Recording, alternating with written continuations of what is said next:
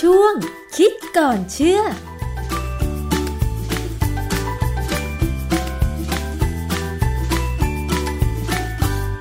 พบกันในช่วงคิดก่อนเชื่อกับดรแก้วกังสดานนภัยนักพิษวิทยากับดิฉันชนาทิพไพรพงศ์นะคะ วันนี้มาคุยข้อมูลเรื่องของการระบาดของเชื้อไวรัสโคโรนาสายพันธุ์ใหม่ 2019 หรือโควิด -19 กันอีกครั้งหนึ่งค่ะจำได้ไหมคะว่ามันเริ่มระบาดที่เรารู้ข่าวกันเนี่ยก็คือประมาณช่วงกลางเดือนธันวาคม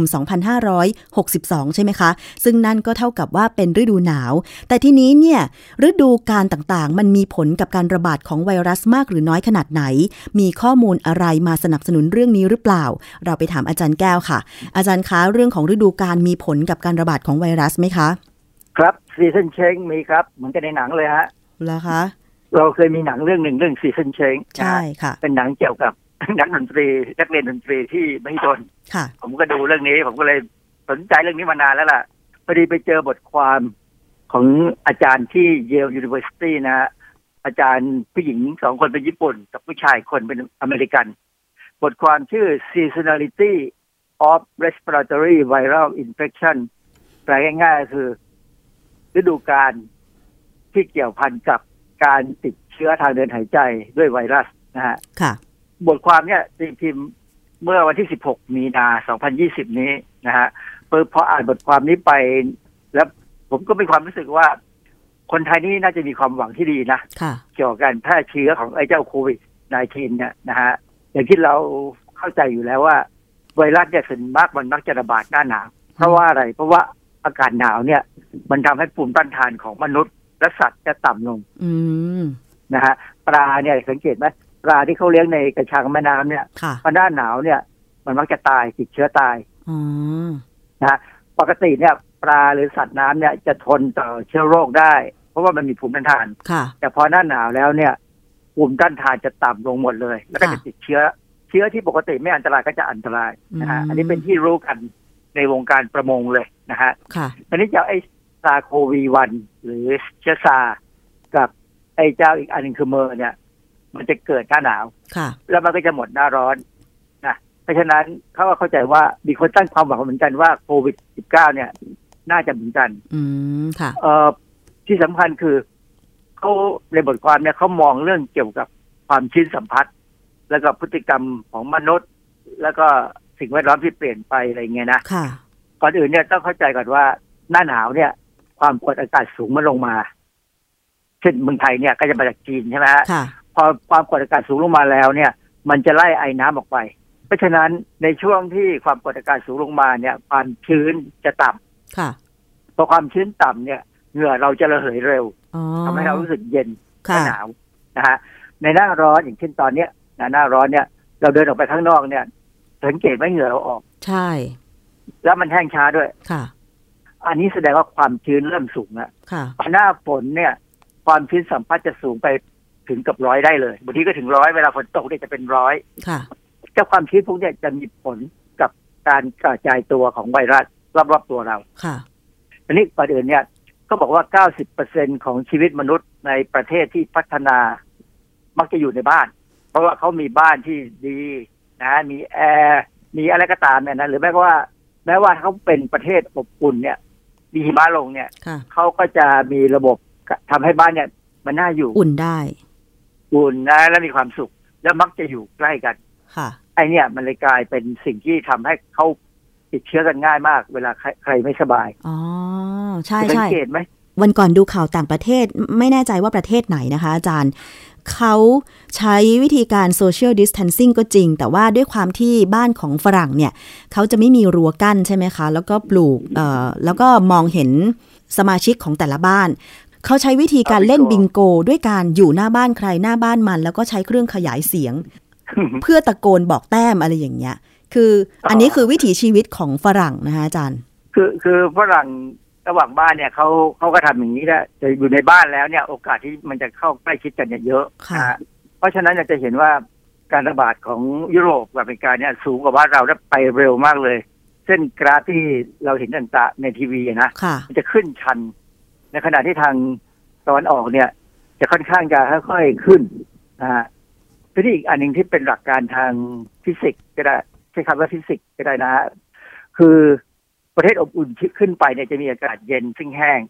เวลาลมมันพัดเข้าไปในบ้านเนี่ย เข้าไปในอาคารเนี่ย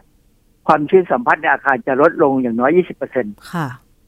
แล้วก็บอกว่าการที่ความชื้นสัมผัสในบ้านเนี่ย ซึ่งมันลดลงเนี่ย มันทำให้อนุภาคของไวรัสเนี่ย กระจายได้มากขึ้น ทำไมอาจารย์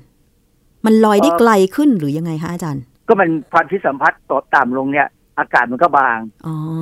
ไอ้พวกไอ้ฝอยน้ำลายอะไรก็ตามก็ก็กระจายได้เร็วกว่า อื ถ้ามีความชื้นสูงเนี่ย มันก็จะกระกระจายช้ากว่า มันก็จะเพราะมันมีตัวความชื้นเป็นตัวกั้นอยู่ อ๋อค่ะ นะฮะอันนี้เขาเขาเป็นข้อสมมติฐานที่เขาเขาวางเอาไว้ แล้วเขาบอกว่าอีกอันหนึ่งที่น่าสนใจคือ ไอ้เจ้าขนที่อยู่นอกเซลล์ของทางเดินหายใจเนี่ยเราเรียกว่าซีเลียเนี่ย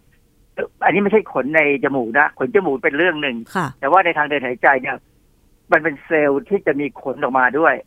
ไอ้ขนตัวเนี้ยเป็นตัวที่จะปัดทุกสิ่งทุกอย่างที่มันปัดได้ออกไปออกจากจากทางเดินหายใจเราหมายความว่าเวลาเราหายใจออกหรือเราไอหรือเราจามเนี่ย ขนนี้จะช่วย ค่ะ ปรากฏว่าพออากาศแห้งเนี่ย มันทำงานได้ไม่ค่อยดี เพราะฉะนั้นการติดเชื้อในหน้าหนาวที่มีอากาศแห้งถึงมีมีโอกาสมากกว่า ในช่วงหน้าร้อนหรือหน้าฝนที่อากาศชื้น ค่ะ แต่ว่าหน้าฝนเนี่ยมันมีอยู่อันหนึงนะ ถ้าเปียกฝนแล้วหนาวเนี่ย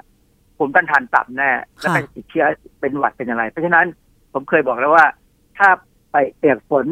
ขนาดอยู่เปียกกลางฝนเนี่ยไม่ค่อยเท่าไหร่หรอกพอเข้ามาในบ้านแล้วจะต้องรีบเช็ดตัวให้แห้งเด็ดขาดทันทีเลย ค่ะ เพราะว่าถ้าไม่แห้งเนี่ย โอกาสเป็นหวัดจะเยอะมาก ค่ะ หรือเปียกฝนนิดหน่อยนะครับฝนพรำๆมากลับถึงบ้านรีบเอาน้ำราดหัวเลย แล้วก็อาบให้เต็มที่ แล้วก็เช็ดหัวทำตัวให้แห้ง ก็จะไม่เป็นหวัด ค่ะ นะฮะเอ่อมีการศึกษาได้บทความที่ผมอ่านเนี่ยเขาพูดถึงงานวิจัยในหนูเขาบอกว่าหนูที่อยู่ในสภาวะแวดล้อมที่มีความชื้นสัมผัส 10%มีความสามารถต่ำในการกำจัดไวรัสไข้หวัดใหญ่ เมื่อเทียบกับหนูในสภาพเขาในสภาพแวดล้อมที่มีความชื้นสัมผัส 50เปอร์เซ็น โอ้ ค่ะ คือความชื้นสัมผัสในยความหมายก็คือว่า ปริมาณไอ้น้ำ ในอากาศ ตรงนั้น ใช่ไหม เนี่ คะ ย เมื่อเทียบกับปริมาณไอ้น้ำที่มีได้เต็มที่ตรงนั้น ค่ะ ถ้า 50เปอร์เซ็นก็หมายความว่า มีแค่ครึ่งเดียวของที่มันควรจะมีได้เต็มที่ ค่ะ นะฮะนี่การสัมผัสอากาศแห้งของหนูทำให้การซ่อมแซมซ่อมแซมเซลล์เนื้อเยื่อบุผิวในปอด หลังการติดเชื้อไวรัสต่อไข้หวัดใหญ่เนี่ยต่ำลง ค่ะ คือพูดง่ายๆหนูที่ติดเชื้อไข้หวัดใหญ่เนี่ย ถ้ามันมีอากาศมันอยู่ในอากาศแห้งเนี่ย มันจะซ่อมเสริมซ่อมแซมให้หายกลับมาปกติเนี่ยช้าลง ค่ะ คือคืองานวิจัยส่วนใหญ่มันจะอยู่ในไข้หวัดใหญ่ เพราะว่ามันเป็นเป็นไวรัสที่เราชินมากนะ เป็นเป็นเชื้อประจำถิ่นแต่ละถิ่นไปแล้ว ค่ะ นะเอ่อการศึกษาในหนูจำนวนมาก แสดงให้เห็นว่าการตอบสนองทางภูมิคุ้มกันต่อไวรัสนะมีประสิทธิภาพน้อยลงในสภาวะอากาศแห้ง อื ฮะ ม ก็ยืนยัน แล้วเขาก็สรุปได้ว่า ความชื้นสัมผัส 40% ค่ะ ถึง 60%เนี่ย เหมาะต่อการจำกำจัดเชื้อออกไปจากร่างกายเรา ค่ะ ของหนู อันนี้ของหนูก่อน อือฮึ แต่ว่าเขาก็แปลมาถึงคนได้เหมือนกันนะฮะ แต่ว่าถ้าความชื้นสัมผัสสูงเกินไป ค่ะ มันก็ไม่ดีนะ ค่ะ เพราะว่าอะไรความชื้นสัมพันธ์มันจะกลายเป็นตัว มันเป็นเป็นคล้ายๆกับละอองน้ำเล็ก ๆ เนี่ยมันมันก็กลายเป็นที่เกาะของไวรัสแทน อืม เพราะฉะนั้นชื้นไปก็ไม่ดี น้อยไปก็ไม่ดีมากไปก็ไม่ดี ค่ะ ผมกำลังถามว่า แล้วบ้านเราเนี่ยความชื้นสัมผัสเป็นยังไงบ้าง นั่นน่ะสิ มัน แต่จริง ๆ มันน่าจะแตกต่างจากประเทศฝั่งยุโรปนะอาจารย์ใช่ไหม เออบ้านเราชื้นมาก พูดยังไงแต่บ้านมันก็ชื้นแค่ในพื้นที่หนึ่ง ค่ะ บางพื้นที่ก็จะต่างไป เช่น ถ้าเชียงใหม่เนี่ย หรือเลย หรือจังหวัดทางภาคเหนือเนี่ย ความชื้นสัมผัสก็จะค่อนข้างต่ำ ค่ะ แต่ว่าถ้ามาอยู่แถวกรุงเทพเนี่ย ทั้งปีทั้งชาติอะเหงื่อแฉะยกเว้นปีไหนที่โชคดีมีอากาศหนาวลงมานานๆเนี่ยนะ ค่ะ ก็จะชื้นน้อยลง ถ้าอย่างนั้นภาคใต้ก็ได้เปรียบสิคะอาจารย์เพราะว่าฝนตกเกือบทั้งปี อ่ะก็เดี๋ยวเรามาดูว่าผมพอดีผมดูตัวตัวเลขของความที่สัมพัทธ์ในบ้านเราเนี่ยนะ ค่ะ อย่างภาคเหนือเนี่ย ฤดูร้อนเนี่ยหกสิบสาม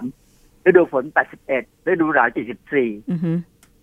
ก็ดูไม่น่าจะมีปัญหา แต่ว่าปรากฏว่าปัจจุบันเนี่ย บ้านเราความชื้นสัมพัทธ์ภาคเหนือมันคงน้อยลง เพราะว่าต้นไม้เราน้อยลงนะ ค่ะ แถมไฟป่าด้วยอาจารย์ ต้นไม้มันเป็นตัวคลความชื้น เออ ไฟป่าเราเยอะมากเลย ค่ะ แสดงว่าความชื้นสัมพัทธ์ของภาคเหนือเราเนี่ย ลดลง มันจะต้องต่ำกว่า 63 แล้วหน้าร้อนเนี่ยนะ ค่ะ ตะวันออกเฉียงเหนือก็พอๆกับภาคเหนือเลย 66 80ฤดูฝนฤดูร้อน 66 นะ 80ฤดูฝน 69ฤดูหนาวนะก็แต่ความจริงตัวเลขถ้าเป็นแบบสมัยก่อน คือตัวเลขเนี่ยเข้ามาเมื่อปี 2524 24 ถึง 2553 ค่ะ ถ้าถ้าเราได้ความชื้นถึงขนาดเนี้ยนะมันมันกำลังดีเลยคือมันจะไม่มีปัญหาหน้าหนาวเนี่ย 74 กับ 69 เนี่ย ค่อนข้างที่จะทำให้ระบบทำลายขับไวรัสเราเนี่ยค่อนข้างจะดี ค่ะ นฮภาคกลางเนี่ยฤดูร้อน 68ฤดูฝน 78ฤดูหนาว 70 เออมันก็อาจจะเกินไปหน่อย คือเขาบอกว่าไม่ไม่ควรจะเกิน 60 ประ ค่ะ มาณ 60 เนี่ยกำลังดีแต่ 70ก็คงพอใช้ได้แหละนะ ตะวันออกก็ฤดูหนาวก็ 71ตะใต้ฝั่งตะวันออกใต้ฝั่งตะวันตกก็ประมาณเกือบ 80เท่านั้นน่ะ ค่ะ เพราะฉะนั้นบ้านเราเนี่ยไม่ค่อยไม่ค่อยต่ำเท่าไหร่ ดังนั้นเนี่ยมันก็เลยเหมือนกับตรงกับที่บทความเขาเขียนว่า ถ้าความชื้นสัมผัสไม่ต่ำเกินไปเนี่ย การกระจายของไวรัสจะค่อนข้างน้อยไม่มากนัก ซึ่งอันนี้อาจจะเป็นตัวหนึ่งที่อาจจะบอกว่าทำไมบ้านเราถึง การติดเชื้อถึงยังไม่สูงนัก ค่ะ ยกเว้นคนที่อยู่ใกล้กันมาก อยู่ในที่อับ เช่น ในผับในบาร์ ค่ะ ในสถานมหรสพต่างๆ ในสนามมวย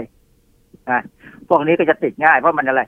มันอยู่ในที่ที่เป็นห้องแอร์ด้วยนะส่วนใหญ่เป็นห้องแอร์ใช่ไหม ใช่ ก็ความชื้นสัมผัสก็ต่ำ ค่ะ ห้องแอร์เนี่ย จะมีความชื้นสัมผัสค่อนข้างต่ำเพราะว่าเขาต้องดูดเอาไอ้น้ำออกไป เพื่อให้เหงื่อในตัวเราเนี่ยระเหยเร็วๆจะได้รู้สึกเย็น ค่ะ เพราะฉะนั้นสรุปแล้ว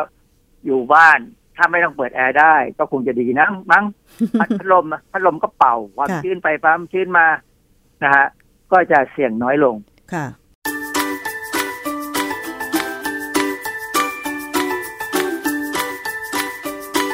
ช่วงคิดก่อนเชื่อ